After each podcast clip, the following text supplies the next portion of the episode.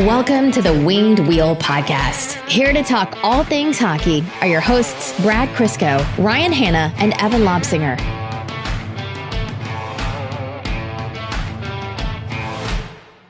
Did you guys catch that uh, Bruce Cassidy quote from a little while back where Vegas had played pretty poorly? And uh, he's like, the way we played, we couldn't even beat uh, Arizona in January. Yep. There's something about the turnovers. He's like, oh, we had 24 turnovers. That wouldn't even beat Arizona in January. Yep. the Coyotes are they're like, what the hell? We're not even in the room and we're catching strays. We have our, enough of our own stuff going on. yeah.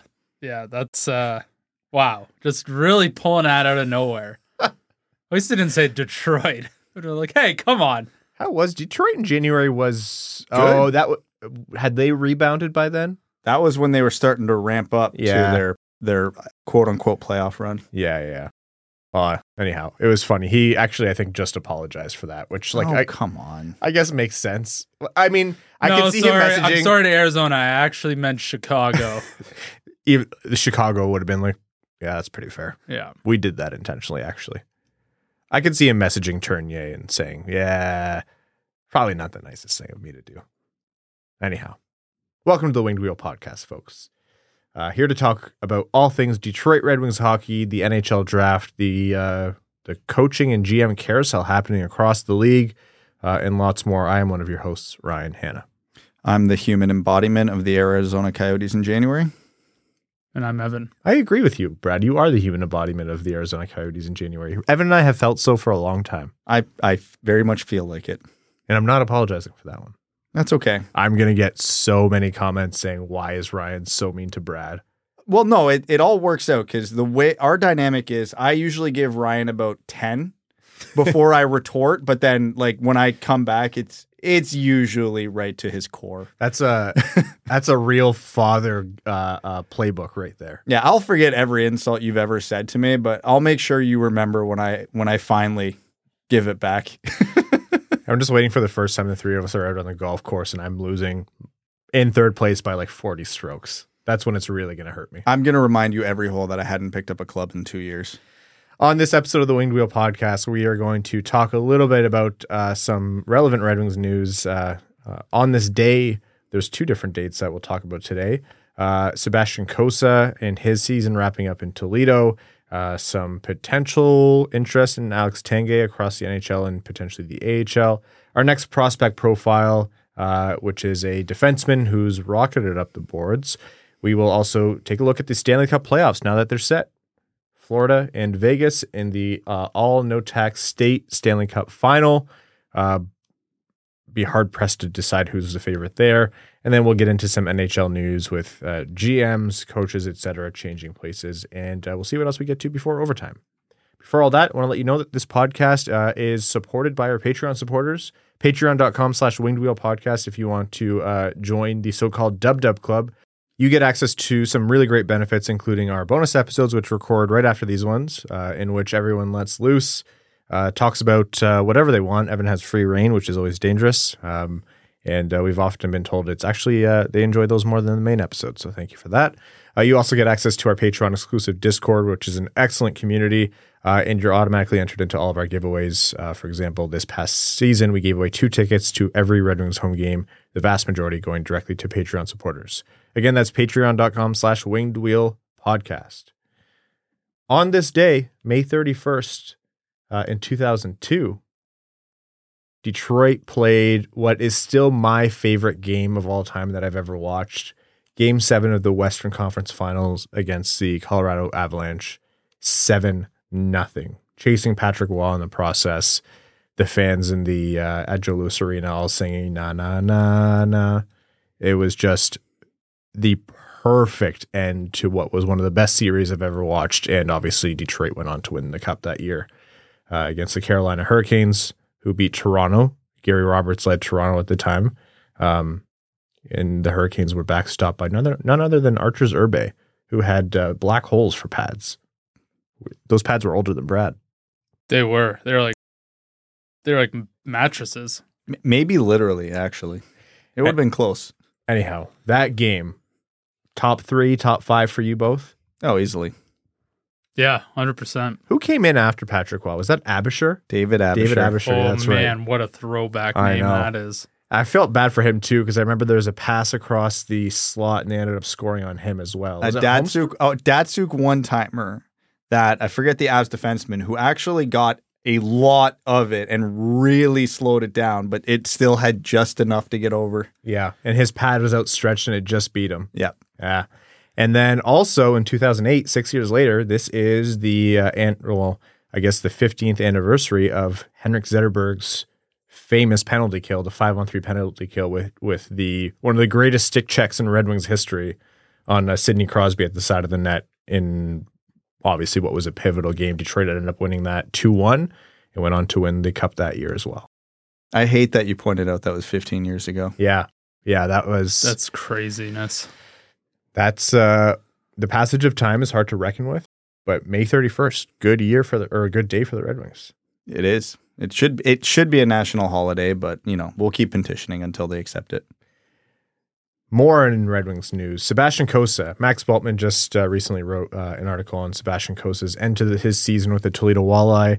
I'll link to it in the description of this episode but uh, sebastian cossa's season is over. The walleye uh, fell in the conference final in the echl uh, to idaho Um, Cossa had overall a really strong season in playoffs. Um, he ramped up as the, the season went on. The last game didn't go as go to plan. He actually ended up getting pulled. I think it was four goals on nine shots.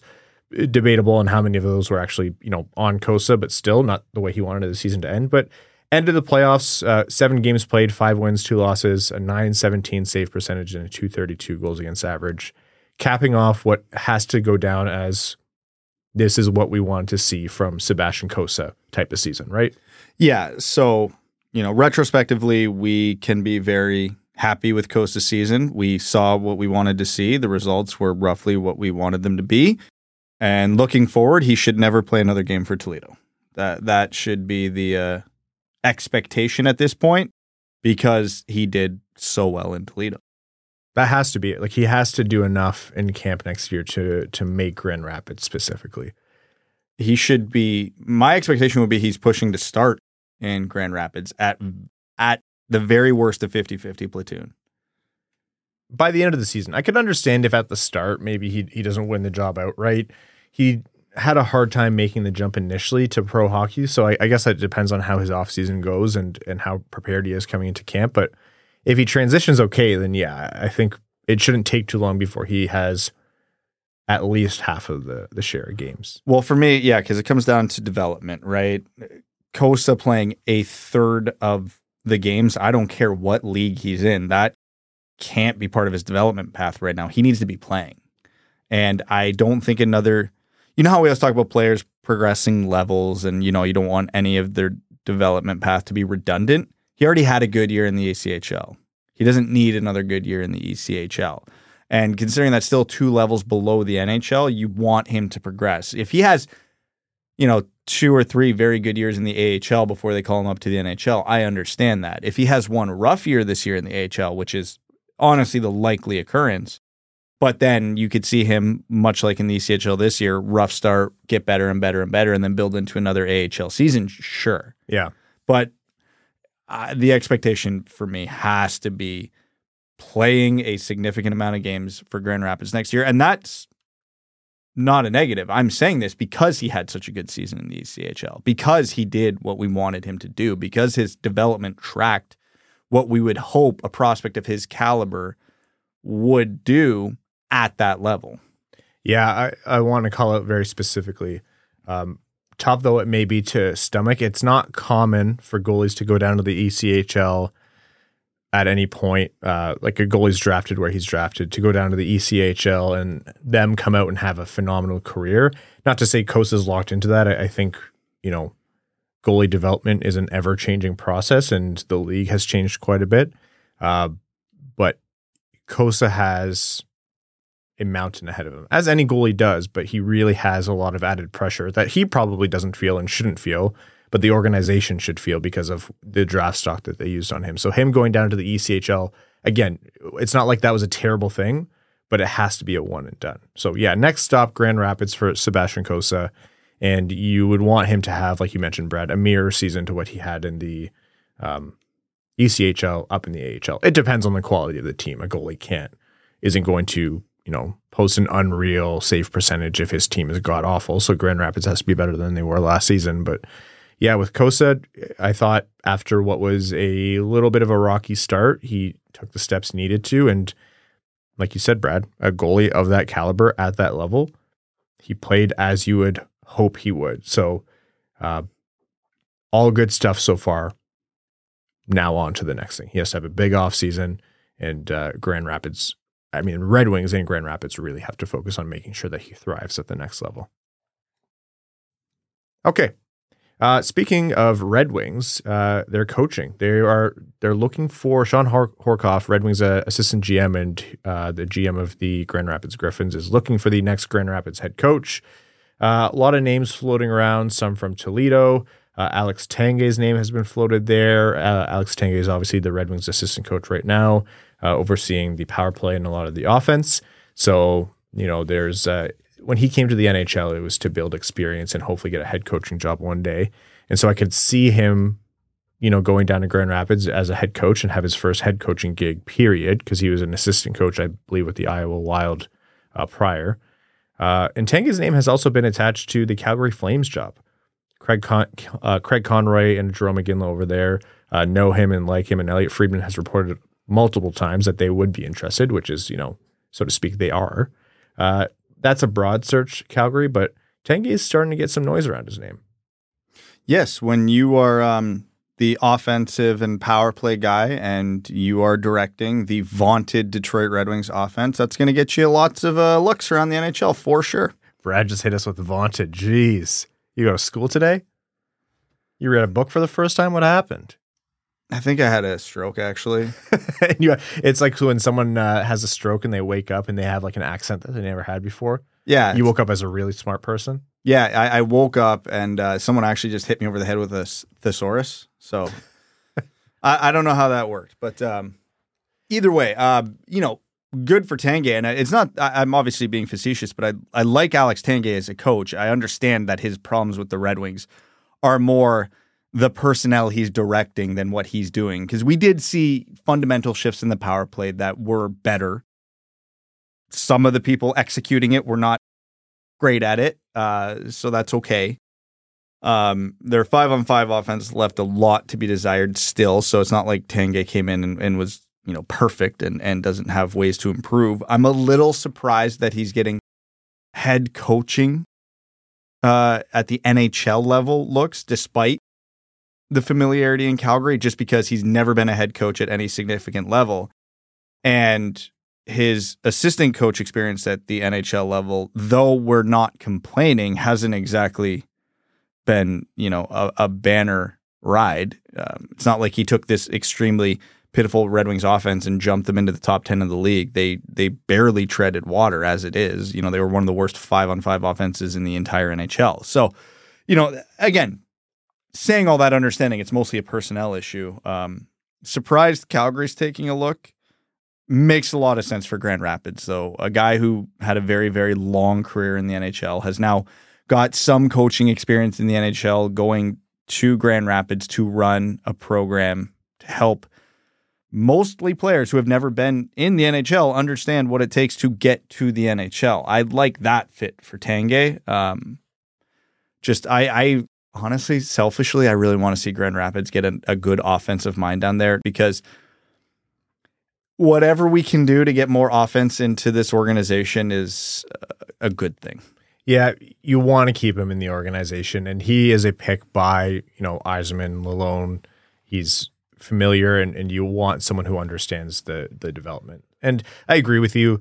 You know, we saw enough from the Red Wings power play and offense to know that some things were sparked, but I, I, the best assistant coaches in the NHL would have a hard time bringing that roster into like a highly productive one. So I would love to see what he can do with a, you know, relatively to to their the rest of the league better Grand Rapids team hopefully next season. You don't want them to be as bad as they were last year. Yeah, I'm so you know, when I heard his name pop up for that job, I was somewhat surprised. But I can understand Grand Rapids. That makes a lot more sense to me familiar with the organization, um, understands what the what the Red Wings are looking for, and can help translate that down in Grand Rapids. But Yeah, the Calgary position. I mean, you, you interview everybody, and if it were, if you see a, a solution there, then you go for it. But yeah, that one just sort of perplexed me a little bit. It, something to remember is so much of the NHL happens behind the scenes, especially for positions where you can't necessarily see the effects so loudly. Like the coach, the head coach gets so much media time and so many press conferences. So you understand a little bit about what goes on behind their minds, and uh, a lot of the attention is on them. And even that, you don't see the way a coach works in the background that that often. Uh, so for an assistant coach, I would not be surprised if there are completely invisible parts to this. Like he's great with the kids, gets them oriented in a way that you would never know about because it's not reported on, or uh, is excellent with translating video to getting people to do different different things on the ice, or you know connects with the guys in a way that the head coach can't, or is really good at you know playing good cop or bad cop when need be, or energy. Like it's all stuff like that. And for him having such a long and storied NHL career, and so many of his peers are now GMs and front office execs, like it, it just breeds more familiarity. And so I think that's why you see Tanguay's name coming up a little bit sooner than other assistant coaches who have had to go through the grind probably for a lot longer, which I think you're right. Like Yeah, they typically sense. do. Yeah. So that's all just conjecture. He seems to be really well liked across the league and and uh, as a player and now like a good hockey mind. So it, it I do understand it. Well, and also the dynamic of the Red Wings bench itself could be thrown off if he goes anywhere because he fits that mold of being very bald. Hey man, five years and I'm gonna be qualified. But I uh, got myself before Brad could get me. ah, today wasn't the day. Um, so hear me out. Hear me out. For entertainment of this podcast and actually quality of coaching and to fit the theme, the new if Tanguay goes to Calgary Grand Rapids, the new we'll call it offensive coordinator of the Detroit Red Wings. Are you with me here? Boos. Boost, booch. Oh, Boos. I would. I don't think he I'm would so take. if you had to say Bruce Boudreau's name that often, Yeah, oh my double B's. Listen, I will pay parts of both their salaries if the Red Wings hire Bruce Boudreau and trade for Zach Werenski. Evan resigns. I'm, yeah, then I'm really in trouble. yeah, we're gonna have to get. now, don't get me wrong. I don't think I don't think Boost would ever accept an assistant coaching position at this point. But f- for the laughs, for the content, we need it. Yeah. we need it. Pay him whatever it takes. As it is with summer episodes, it's early for us to be off the rails. So why don't I bring us in and uh, we'll talk about something that's going to be really relevant the 2023 NHL draft. Uh, we're going to continue our prospect profile series with, whether you like it or not, a very important name within the top 10 uh, David Reinbacher, uh, Austrian player, uh, defenseman, right handed defenseman, who uh, on some people's lists is you know, top five, top six, top seven, and probably the foremost defenseman that's going to be taken in this draft, barring some kind of surprise. So, who is David Reinbacher? Is he actually worthy of a top five, six, or seven pick? And is this a potential choice for Red Wings at pick nine? Okay, so I'll I'll go into who Reinbacher is as a player first before we get into the draft relevancy. So um, I'll start by saying I really like David Reinbacher. He's a very very smooth, very efficient, very talented defenseman, excellent skater, excellent uh, hockey IQ, can read the play very very well. Um, great gap control, great positioning, very, very mature game for his age, which I'm going to mention though, because it's relevant. He is a late birthday. He's an October birthday. So, you know, he's a year older than most of the players in this draft. So you got to be careful when people use the phrase draft eligible season uh, uh, in the Swiss League versus U18 season, because those are two different things. It is not his U18 season, it's his U19 season even though it's his draft eligible draft eligible year. So just some clarification on that. But even for his age, he plays a very, very intelligent, refined game. Easily the best defender, uh, like on the defensive side of the puck in this draft, hands down. Um, so everything you look for in a defenseman from his own red line back is is there and it's polished. Um, he's got some offensive upside. Like he he's not inept in the offensive zone. And I know his detractors tend to say, yeah, he's great defensively, but what's there offensively? it's not anything spectacular, but you can you see the signs that there's there's at least something there. Again, he's a good puck distributor. He reads the play well, which are the first two things you need to have in order to be a good offensive defenseman. He doesn't assert himself as much as I'd uh, like to see for someone of his skill set. Um, this is kind of why he gets those Mo Seider comparisons because the you know quote unquote top league untapped potential. But I want to differentiate that. When Seider was playing in the DEL, he was a year younger and he was getting far less minutes and he was playing a more sheltered role. Reinbacher is getting 20 minutes a night on a t- at a top level team, which is impressive in and of itself. But it's not like he wasn't getting the opportunities to assert himself offensively. He was playing a big role. Now, I personally, and I know a lot of people will disagree with me on this, and, and I understand why. I don't like the Mo Seider comparison for Reinbacher. Well, for one, he's like four inches shorter. Yeah, and, um, but if we're talking stylistically, not talent level, I'm strictly speaking stylistically. I like him more to Heiskanen. That kind of more efficient, fluid, you know, more cerebral cerebral game. Whereas Seider has that real strong physical element to his game that I don't think Reinbacher has. Not that he shies away from it, but it's definitely not something he uses often or leans on. Um, the Seider gets brought up because he's right-handed and quote unquote untapped offensive potential because obviously everybody thought Seider had none going into his draft. And that's my big concern with Reinbacher is people are banking on that Seider like, oh, there is offense here, and I'm not sold on that. Yeah. It's definitely a possibility, and I know I've said it before, but it bears repeating here. Seider was the exception to that, not the norm. Most people who have that untapped offensive potential question don't ever get to the level that Seider did already.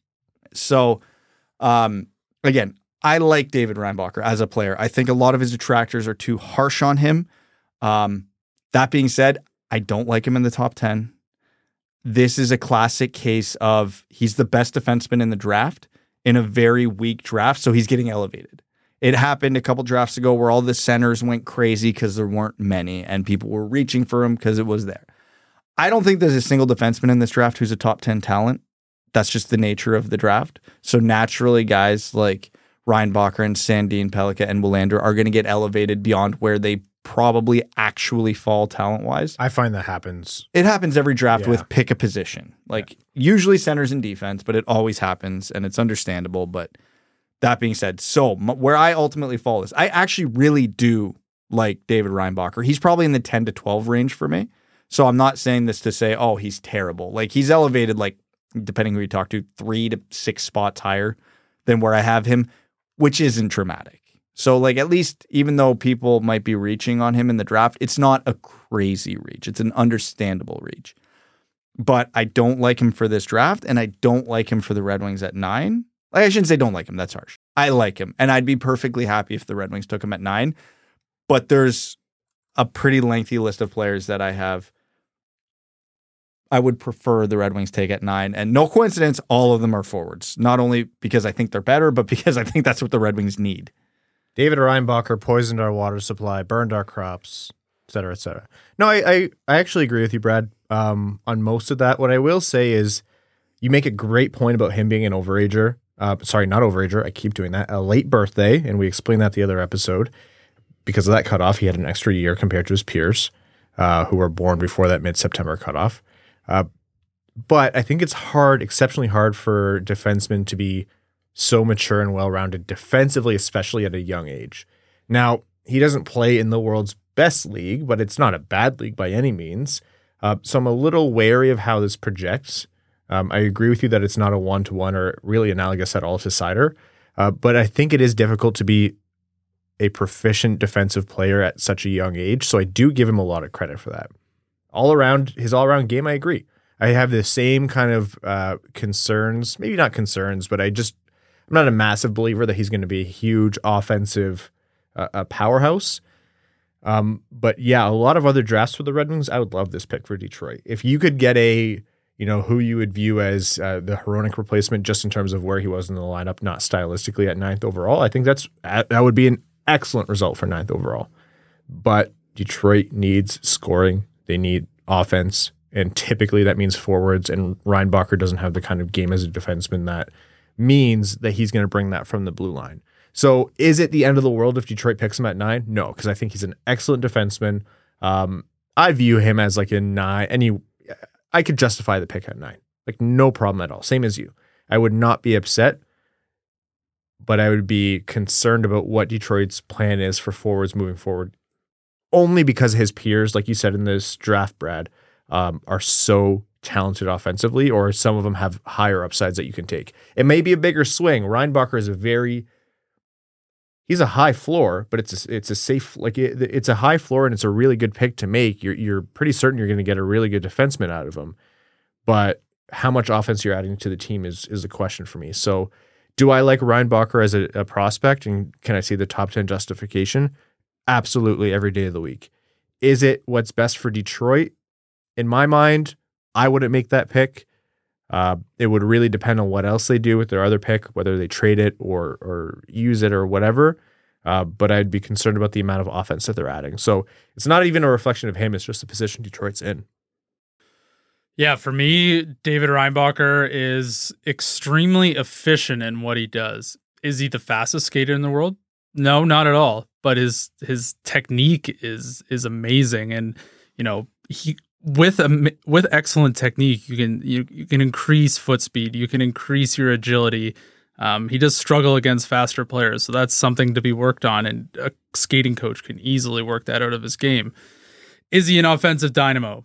No, but he gets a lot of pucks to the net, um, which is one of the most difficult things for defensemen to do. It, he's excellent in trans- transition play. He's got great hockey IQ, and he plays effective defense already at his age. Like he screams top four defenseman to me.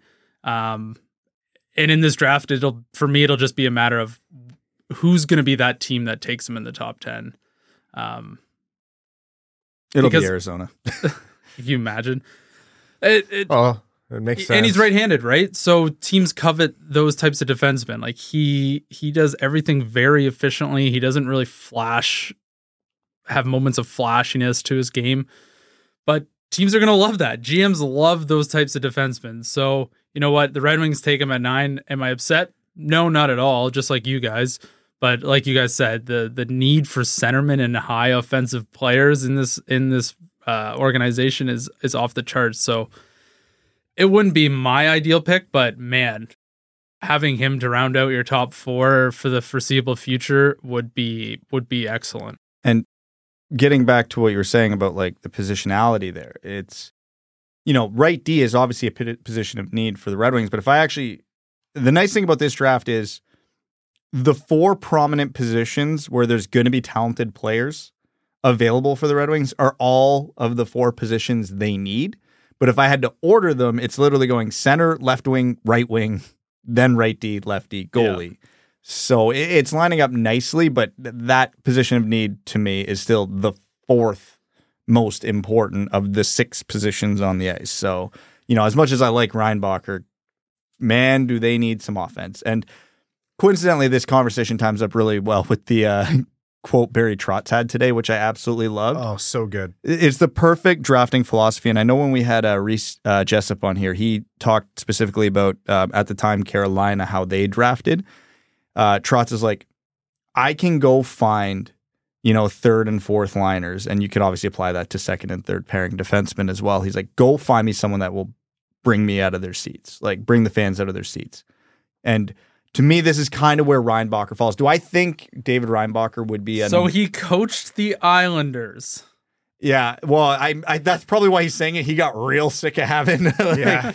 You Please work under- God, give me someone. yeah, Yeah, Lou, please fire me. I'm tired of this. yeah, And then he went to Nashville and he went and looked and went, "This is the same shit." He's like, I left you for years and you have the same things. Yeah. So for me, I think Reinbacher, Tolvanen was let go for what?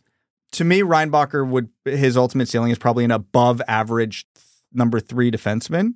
but that's still a number three defenseman. That's really good. No, that's really, really good. But I think there's going to be forwards with first line potential available for them. So uh, Reinbacher might, I know it's a boring conversation and we talk about this with a million people, but this might come down to a, you know, floor versus ceiling conversation on this pick because I, I agree with everybody else and every scout in the world. Reinbacher's got a very high floor, arguably the highest of anybody not in the top five of this draft. But I don't think that ceiling is, if, if I'm looking at ceiling, I don't know if he's top 15 in this draft. I don't even understand really the conversation that people are having around untapped offensive talent because I don't like guys who do are like amazingly fast skaters or super creative and and, and are playmakers, but I just don't really see that in the game. Like I see that in most Seider's game. I saw Yeah. that as soon as they drafted him. You start watching it, like he's had that untapped potential. When you watch David Reinbacher, you kind of just see a guy who's extremely efficient and he puts pucks on net and they go in and or his teammates bank them in. It's Like, like I just Brad don't said. see that like elite playmaking or like creativity to his game. It's like Brad said, like he's playing a ton of minutes, so it's not it's not the same as uh, Seider where they asked him really to focus on defense, and it's also it feels a little bit like you're you're wishing on a star, oh maybe there's offense like untapped offense there. It's like okay, but based on what? Yeah, that's what I don't Yeah, understand. like you mentioned, Evan. So it's funny because as you were laying it all out, Evan, I was thinking about it and just trying to remove myself from what do the Red Wings need right now, which is offense. And I was like, man, an everyday top four defenseman who does everything pretty well, like defense really well, gap control really well. Offense is like, is he Erik Karlsson? No, but it's enough where he's he'll probably play on the power play to some degree. I'm like, okay, if you're not the Red Wings, that is an automatic pick at ninth overall. If he even makes it to you, which he, I don't think he will. I, I, I think I, I'm looking long and hard at Arizona and Philly Yeah. for Reinbacher's landing spot. so. What happens then? Like, is it even necessarily bad? And I'm going to be hypocritical based on my own analysis from a few minutes ago. If the Red Wings go hypothetically Reinbacher at nine, he falls to them, and then you know uh, they, they score Matthew Wood or Oliver Moore or something at 17, or maybe they trade up from 17. You have an everyday top four defenseman, and that offensive ceiling that you were looking for.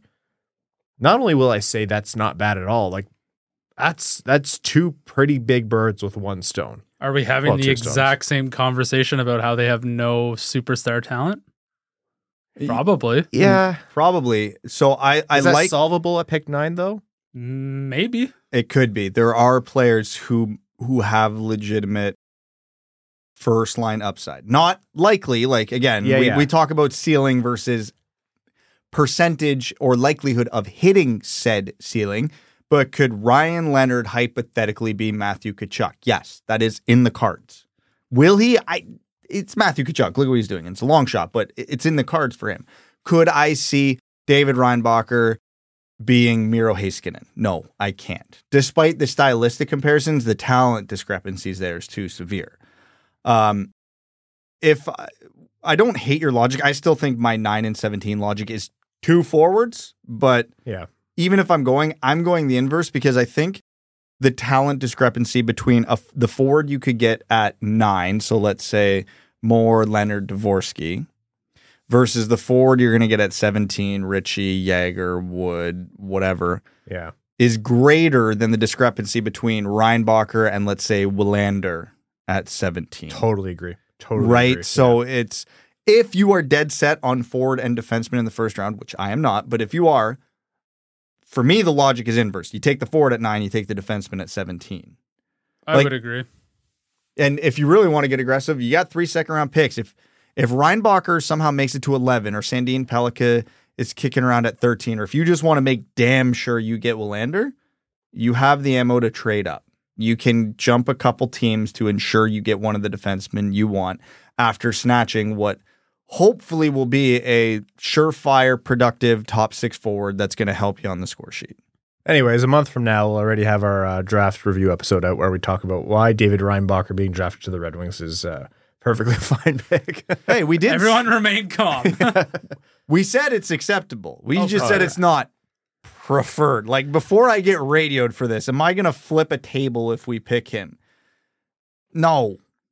It's just not what how I would have done it. Should I look into the camera when I am gonna get clipped? Yeah. Do I look into the camera? Hey, our, our good friends with the uh, the Red Wings media team, let us know if our hair's okay. On the, if My name air- is my name is Ryan Hanna, and I think David Reinbacher is a bad pick. My- my- Don't do that. There's people who get confused about our voices. You're gonna, My name is also Ryan Hanna, and I am dead set on not picking David Reinbacher at all in this draft. My name is Prashanth Iyer, and I love trading up to pick goalies.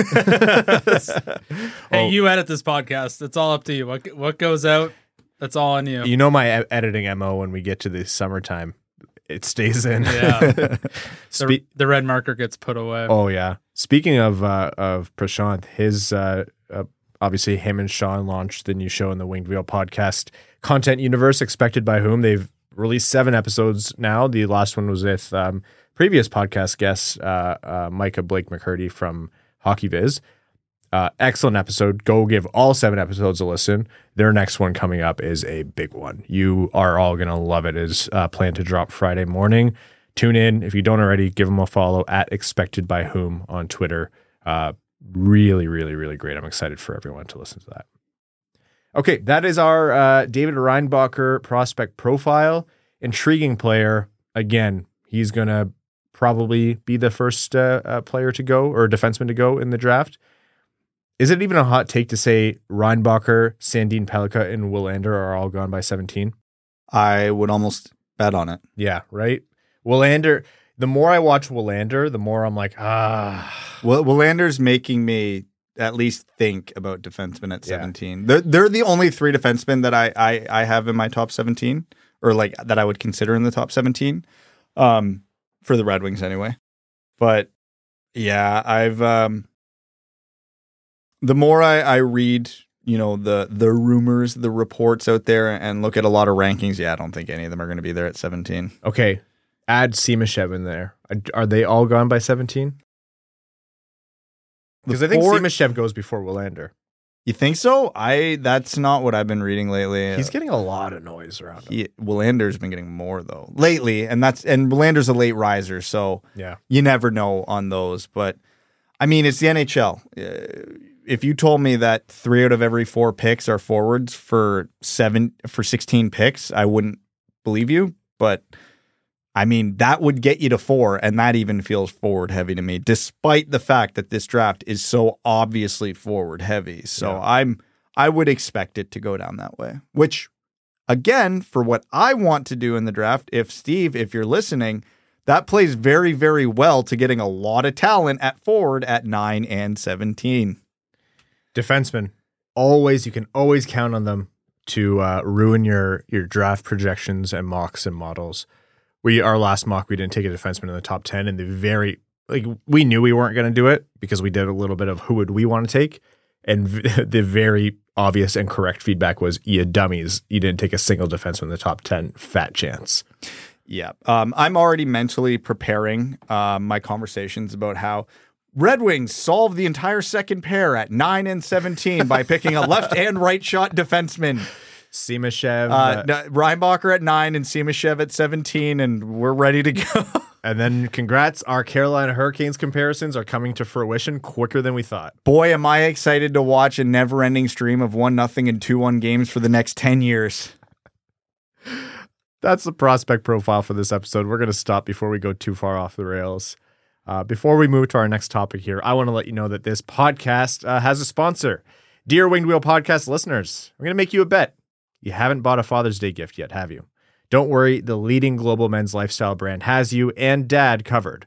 I'm talking about our friends at Manscaped. They're saving the day yet again with the total package for the father figure in your life this year. It's time to upgrade his game from waist to face with this exclusive offer. Have him join the 8 million men worldwide who trust Manscaped and get 20% off plus free shipping with the code WWP at manscaped.com. Nobody grows a better playoff beard than dad, but that means he needs only the best tools to keep it groomed and ready for the cup finals. Tools like the Ultimate Father's Day MVP, the Performance Package 4.0, which comes with the Manscaped Signature Lawnmower 4.0 trimmer, brand new Weed Whacker 2.0, and other bonus products in the kit. And we can't forget about the Moneymaker. Manscaped has absolutely changed the game with their new Beard Hedger Pro Kit for fathers around the world. We all know dads love their comfort. If his grooming routine is already dialed, make sure to hook him up with Manscaped's Boxers 2.0. These are without a doubt the best boxers for men of all ages. Whether he's mowing the lawn, taking out the trash, or golfing in the sun, these moisture wicking boxers breathe without breaking a sweat. Again, get 20% off plus free shipping with the code WWP at manscaped.com. That's 20% off with free shipping at manscaped.com and use code WWP. Make this Father's Day one he won't forget with Manscaped. As we all predicted, the Stanley Cup Finals feature the Vegas Golden Knights, and that one wasn't actually a, a bad prediction. I think a lot of people just didn't have them because they would have had to have gone through Edmonton, and uh, everyone wanted to see Edmonton win because that meant more Connor McDavid hockey. So yeah, the Golden Knights are in, and credit to them, they proved a lot of their naysayers wrong. Uh, Connor McDavid, who, and they did a good job.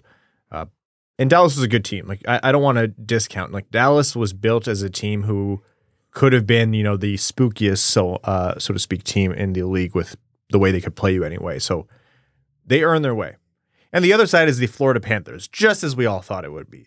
Sergei Bobrovsky is revived as a goalie, has found his Vezina form again. They are now a rested team. They dethroned the Boston Bruins, who had a historic regular season and then a historic failure in the first round. They took out the Toronto Maple Leafs, who were seemingly flying high because they finally shook the curse, only to make them look like the Toronto Maple Leafs. And then Carolina, who's getting better as the playoffs went on, and uh, was a team who was, you know, uh, playing under probably the most motivating coach in sports, up there with Dan Campbell. Probably, you know, anyone would run through a wall for Rod Labod, and uh, Florida dispatched them in four games. No one saw this coming, and I don't know how I'm still seeing Vegas as the favorite over Florida confidently in some people's eyes. That's just me. What do you make of the con- or the conference final, the Stanley Cup Finals, and what are your predictions? Well, first things first. I've been seeing a lot of is. Did I see that Matthew Tkachuk is the betting favorite for the Conn Smythe right now? I think I saw something like that as yeah, well. either way, he's like it's like 50-50 in most people's eyes. And I, I need to start by saying I Matthew Tkachuk is having an all-timer of a season. He's a, at worst a top three to five player in the world this year, and in the playoffs, he's only elevated. You're out of your mind if you think, as of right now, Bobrovsky isn't the Conn Smythe favorite. He has to be. He Matthew Tkachuk doesn't get his moments without Bobrovsky. The the Florida Panthers were one last second Sergei Bobrovsky save on Brad Marchand from not even getting to game Yep. five against Boston. Yep. And then none of Matthew Tkachuk's heroics even occur. And he won the net. He he won Yeah. the net from Alex Lyon, who deservedly came in as the, the Florida Panthers starting goalie in the playoffs because Bobrovsky, since he signed in Florida, was not playing like a Vezina quality goalie. He won the net and then beat some of the hardest teams in the NHL. Yeah, uh, Bobrovsky's run right now. Again, the Stanley Cup final could change it all if he turns back into a pumpkin at midnight. But to this point, is the best run by any goalie in any playoff since J.S. Giguere in 03. Full stop. There's been a lot of tremendous performances. Uh, then Carey Price a couple years ago, Yarrow Halaka 2010. You know, tons of performances like that. Bobrovsky's ahead of them at this point. It's so again, Matthew Tkachuk, historic season, historic playoff, unbelievable. If he gets three more game winners and they win the cup, I could see it for sure. Yeah, but if Bobrovsky pitches like a shutout or two in there, I- I'm sorry, you're not beating the Vegas Golden Knights without Bobrovsky going Conn Smythe mode. Like you're just not. I love the Florida Panthers, and they're a better team than an eighth place team usually gets recognized for, but they are not on paper better than the Vegas Golden Knights. But what they do have going for them is Sergei Bobrovsky versus Adin Hill. And immaculate vibes. Yeah. So I like the Vegas roster better. I like the Vegas forwards better. I like the Vegas depth better. I like the Vegas defense better. But I like Sergei Bobrovsky better. But It's funny that you say that. Bobrovsky's second in save percentage with 935. Adin Hill is a 937 in his first. But Bobrovsky is fourth in goals against average in the playoffs uh, with a 2.21. Adin Hill is third with a 2.07. all very fair. But when you actually look at quality of chance and uh, so translate Yeah. that to goals saved above expected, they've had a very different workload. Yeah, yeah. He's earned it. He's sweated it out. Yeah, exactly. So I don't think Adin Hill's a bad goalie, but he is not at Bobrovsky's tier right now. But uh, and I know I, I referenced it last episode, and I'll reference it again. down goes Brown. Uh, Sean McIndoe did a breakdown of previous Cinderella runs like this, and they almost all end in losing in the cup final because, you know, the goalies streak, even if the goalie streak doesn't continue like the 03 Ducks, they just, they can't compete with the best of the best of the best and, and their luck runs out. So I'm still gonna take Vegas just because, you know, they're, they're the better team. Simply put, they're the better team. Could Florida win the Stanley Cup off goaltending and vibes? Absolutely, it's within the cards. They could sweep Vegas. Wouldn't surprise me even in the slightest at this point. But I'm I'm gonna pick with my my head and not my heart, and I'm I'm gonna go with Vegas here, and I'm gonna say six games.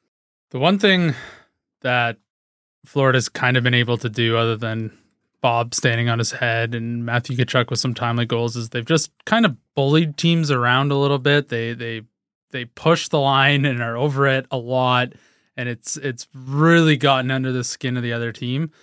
Well, Vegas is big. They play all four lines, and they are not afraid of the physical play. Um, so I think that element isn't going to have as big of effect on Vegas as it has on every other team that Florida's ran into thus far.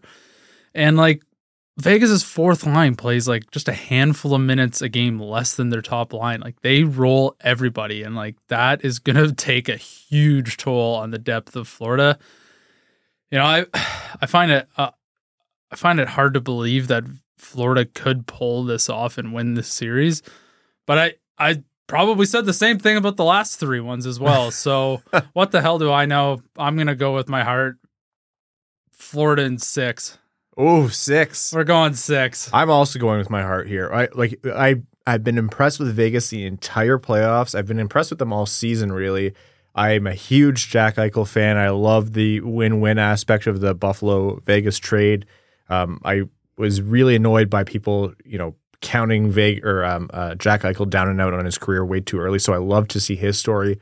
Like you said, Evan, they roll four lines. William Karlsson is probably the unsung hero for Vegas right now. Like, Jonathan Marchessault comes out of nowhere and Yeah. just scores timely goals. Like it's Jack Eichel didn't even have a goal in the last series. Yeah, but he had a bunch of assists, and he was he set up some key goals. Well, he didn't put him in the net. What I'm saying is like they get scoring from everybody. in case Oh, you yeah. wonder what Evan values in the draft. And not that uh, Vibes. And not right. that teams need extra motivation in the cup final because obviously everybody's very motivated. But there's something to be said about Riley Smith and Jonathan Marchessault playing Florida Oh God. after after the you take him and we'll give you him in the expansion draft deal from Florida, and they Yeah. turned out to be two cornerstones of Vegas. Yeah, for context, Florida in the Vegas expansion draft paid Vegas to take them.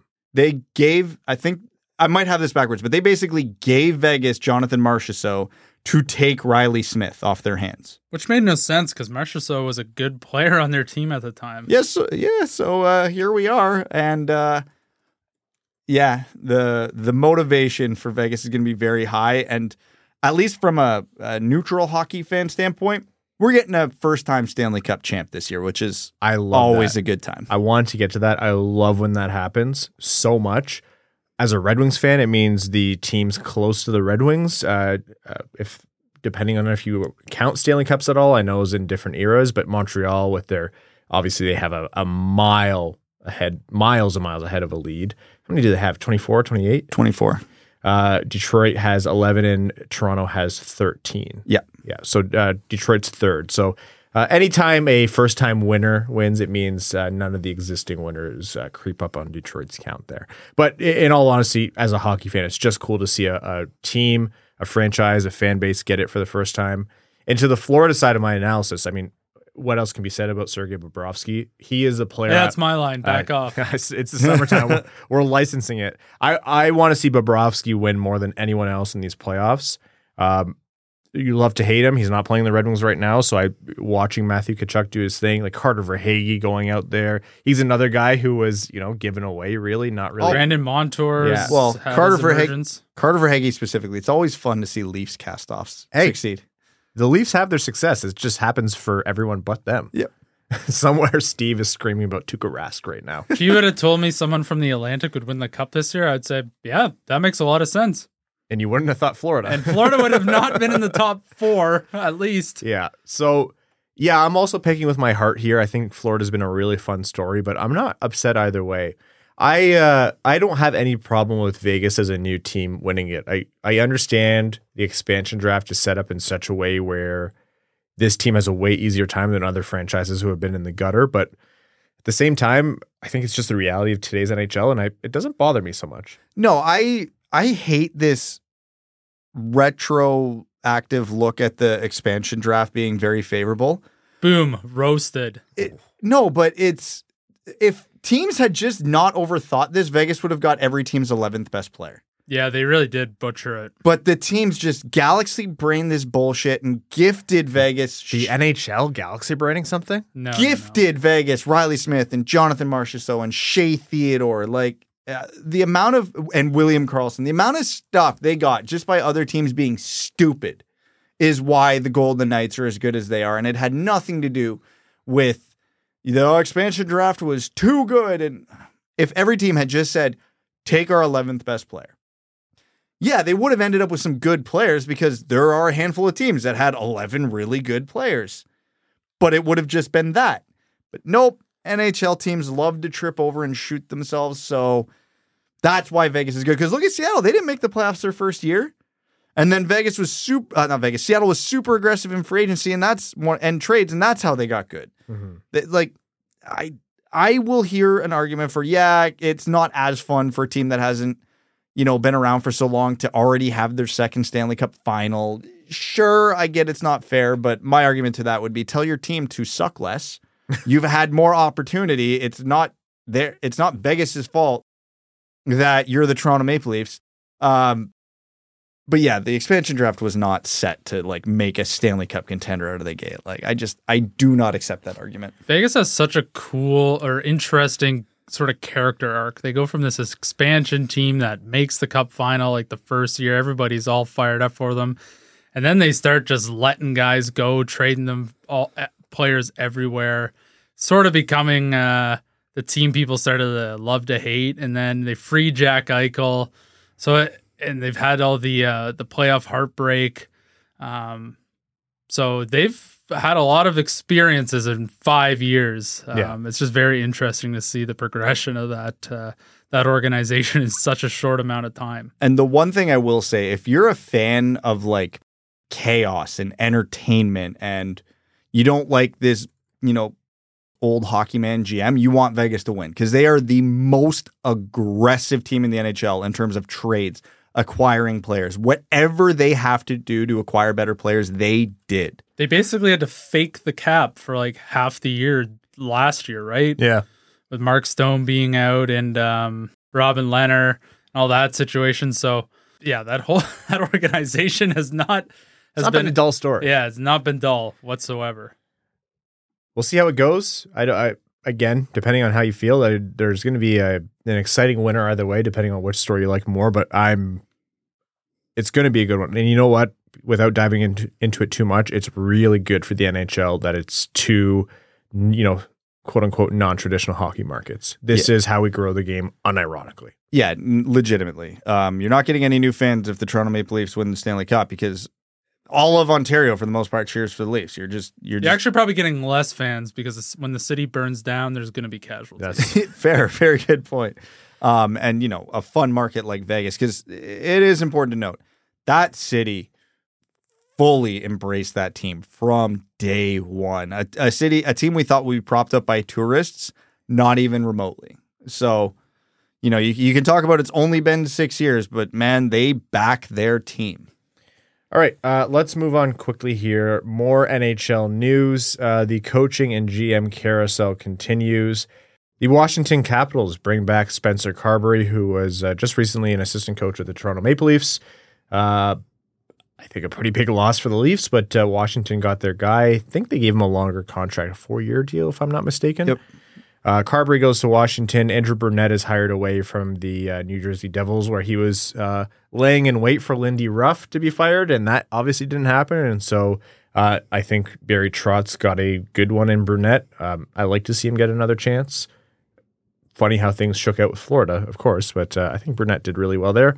Hynes is obviously uh, out of a position, which is unsurprising. The Toronto Maple Leafs do what was expected, and they hired Brad Treliving.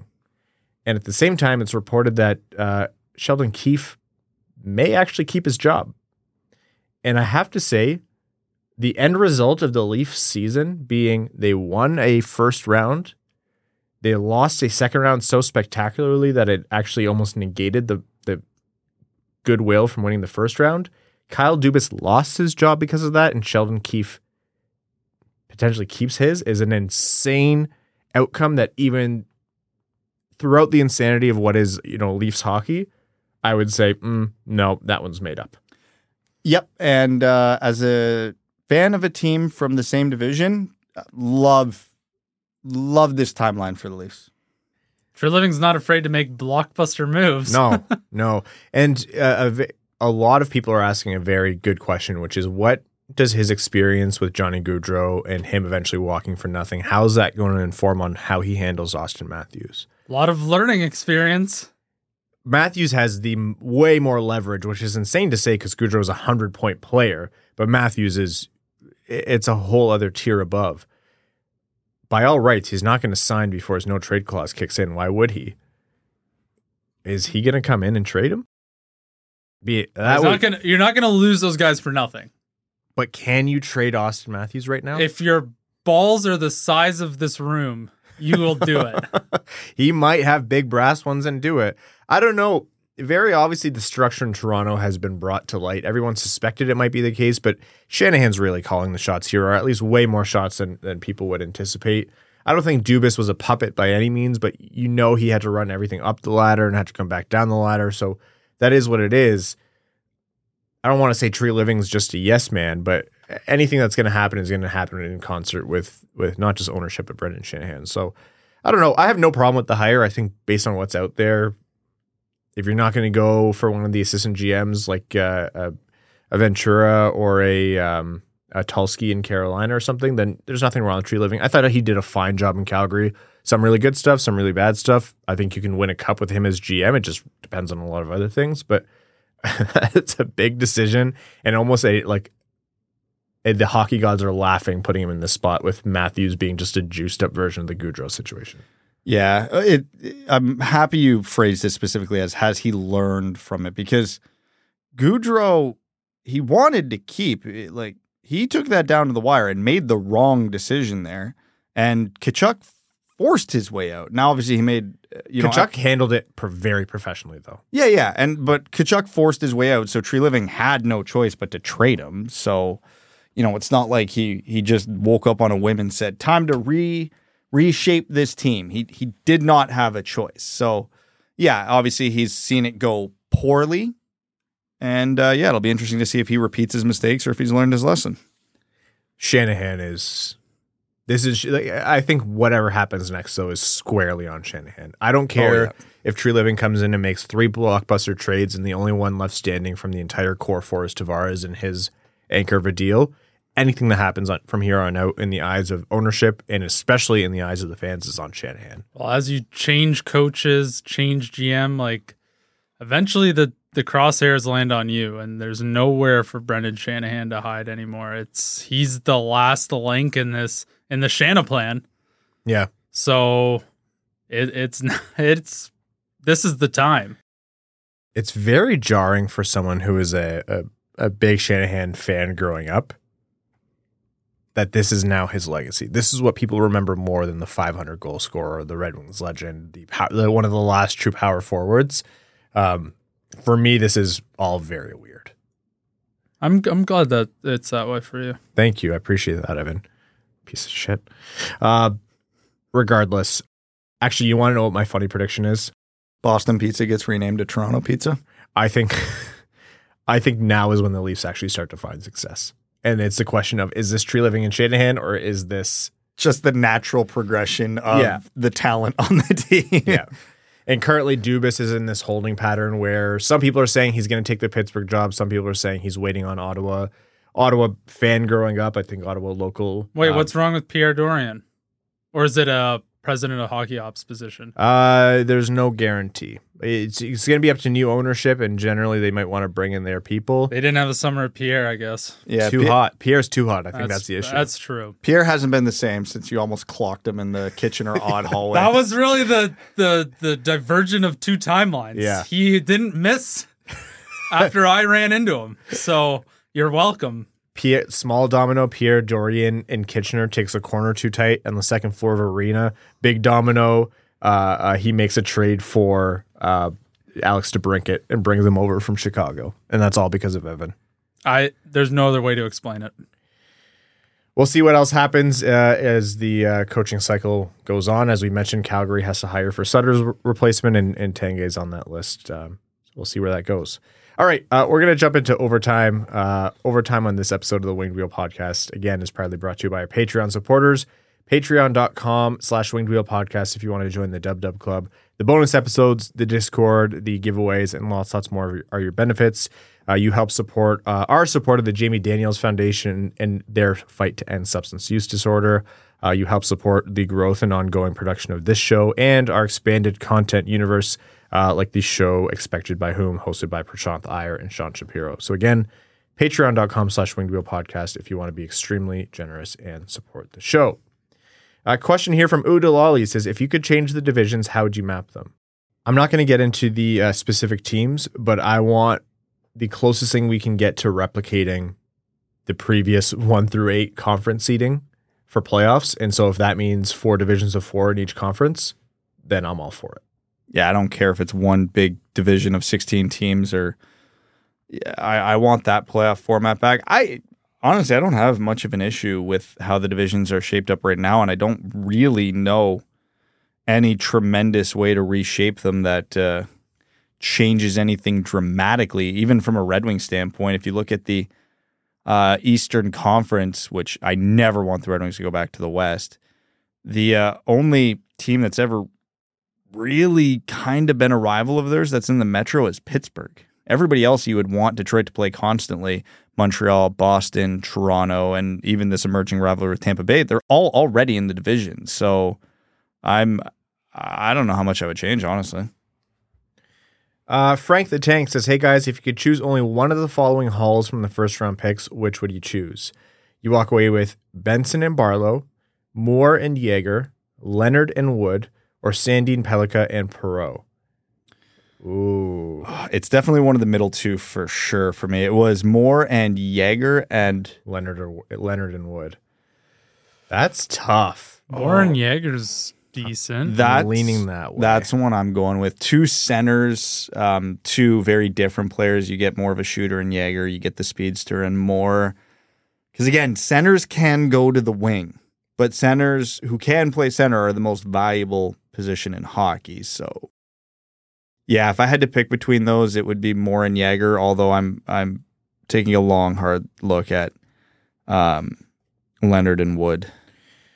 I'm kind of leaning Leonard and Wood. I, I know and I'm huge on Moore and I'm huge on getting a center, but Leonard and Wood, like that's a lot of upside, especially with Wood. If, That's if you're a believer in Wood, then that might be the way to go. Yeah, I, I love both those players, and on talent, I I think I'm right there as I am with uh, Moore and Yager. Maybe even a, a touch more talent to Leonard and Wood, but that's two wingers. I would if we're picking two forwards. I it's not a necessity for me, and if that was the outcome of the actual draft, I'm over the moon. But ideally, I'd want at least one center between the two. So if it was like Moore and Wood, Yeah. that would be perfectly okay with me. Or Leonard and Yager, whatever. Brad Hot Stuff coming through Crisco says, Not that I'd ever wish anything nice for Toronto, but given what we've seen Bob do this playoffs, wouldn't a hockey trade of Marner for Hellebuyck make a lot of sense? Hellebuyck wants to go somewhere to win. Leafs have always needed a goalie. The money should work out even with a new contract for Hellebuyck, so long as you get it done before Marner's no move kicks in. He has no choice. Cheers, boys. Um, the Leafs may think so. I think Hellebuyck is absolutely someone they have their eyes on. I just have a hard time thinking if you have an every season 100 point superstar winger, no, playoff performance aside, and I think he did a lot better this year. Getting a goalie for him just seems underwhelming. No, as a return, Uh, no, I agree. I mean, Adin Hill is the other goalie. Like you can get a mediocre goalie and still make a cup run. Hell, the Red Wings did it how many times? Um, not that Osgood was mediocre, but he wasn't a superstar. Yeah. Um, so I don't. I'm I'm not a fan of big dollars for a goalie. I'm just not. You can find perfectly adequate cup capable goalies for a lot less, and I sure as hell am not giving up a player of Mitch Marner's caliber to get a goalie. Uh, GH says, thinking about all the draft profiles over the years, are there any players that stand out for you as the biggest over or underperformers based on your personal assessments? Uh, Lafreniere and Byfield for me always stand out. I still Byfield. I feel like I I think it's too early to to say, but I I thought he might be better earlier. And Lafreniere, that one drives me nuts. I still feel like something is in the water with the Rangers. Like, Kakko's lumped right in there with him. yeah, he's done better last season, and, and there's less concern about Kako now. Well, hey, Peter Laviolette might be coming in, and we know he is just exceptional with the young players. They're interviewing John Hynes, which might be a hey, at least it's not Hynes.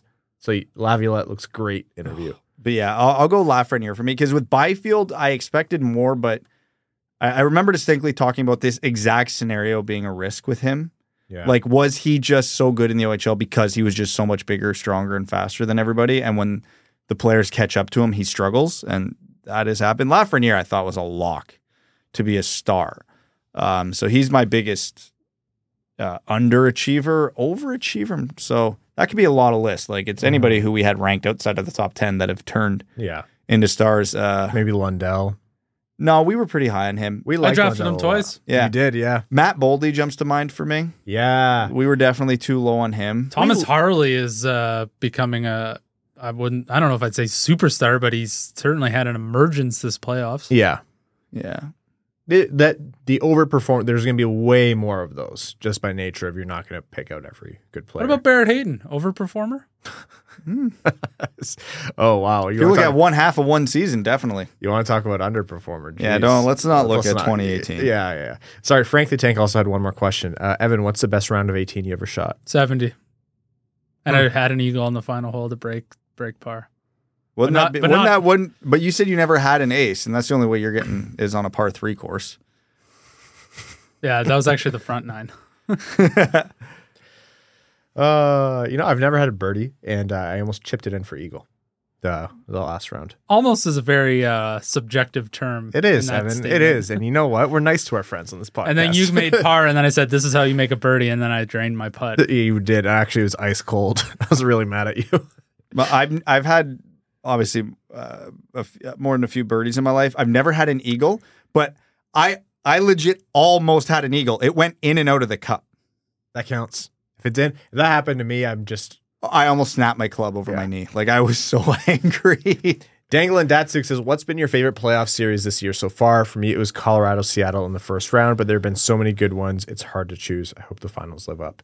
Colorado Seattle is a great answer. I think that might be the answer for me.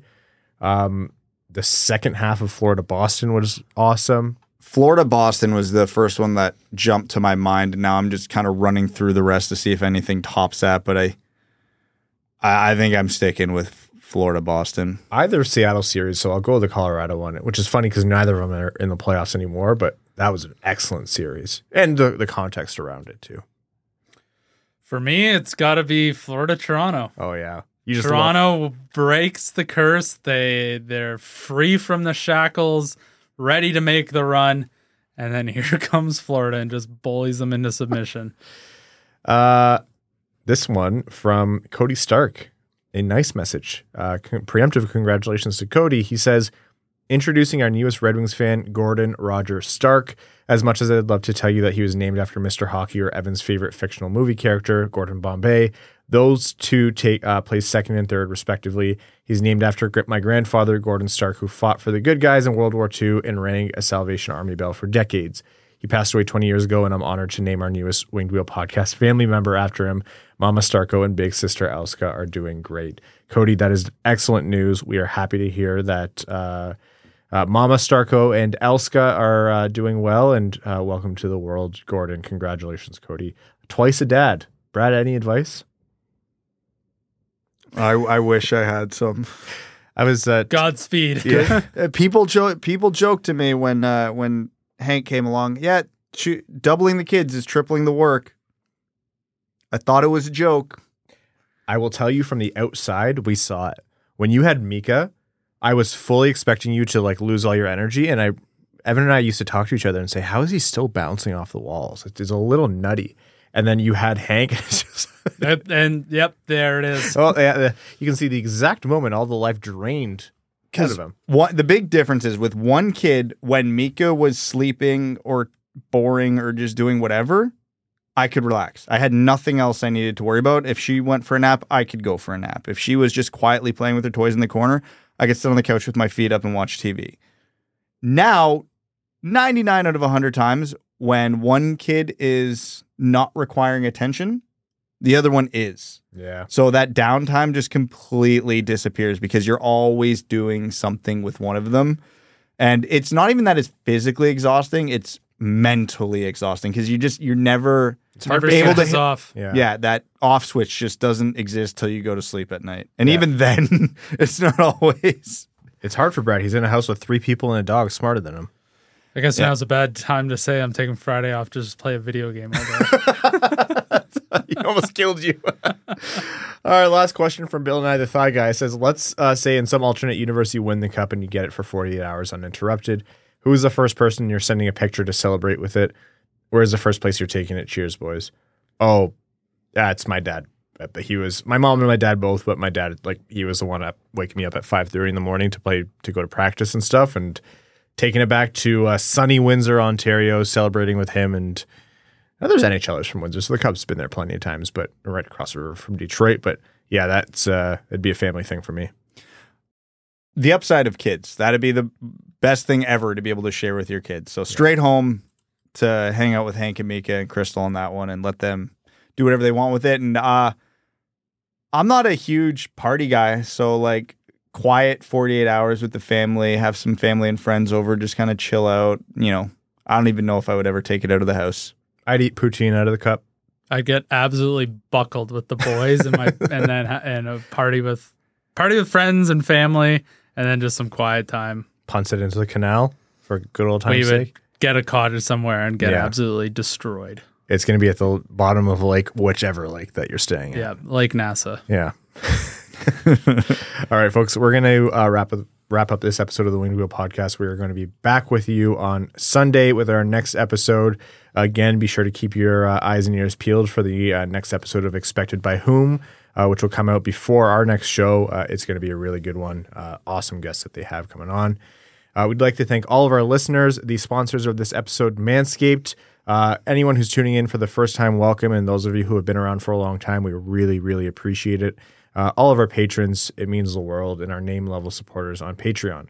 Arjun Shanker, Yves Bartels on behalf of the Sarah Grand Foundation, Akefer, Raymond's Missing Tooth, Icon, We Are Geelong, the greatest team of all, Glenn Brabham, The Hat 123, Colton Dietrich, Keenan O'Donohue, Yanni Burgers, Meals on Wheels, Matthew M. Rice, Cider for Norris, Croner's Left Knee, Admiral Matt S. of the Cheesebag Navy, Babe Landeskog, Brad A Lot of Thigh Crisco, Carl Bertanen Analuski, Chimmy, Chris P, Citizen High Five, Connor Scovey, Cooking with Cossa, Coyote season tickets in anywhere but Tempe.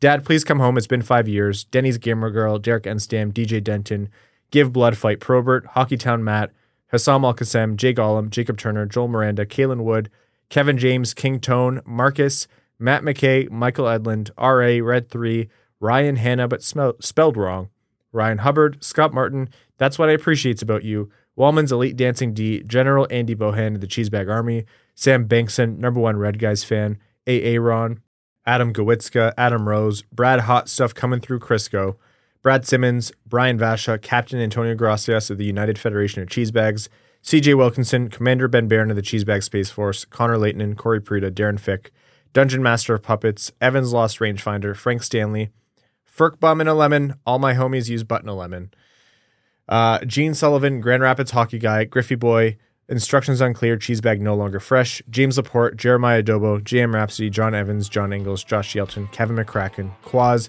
Linda Hull, Maximilian, Melissa Erickson, O Ophelia, Stephen, Tatar Sauce, The Hodag, and Whoop-de-doo, Yoo-hoo, Poo-Poo. Thank you for that, and we'll talk to you Sunday.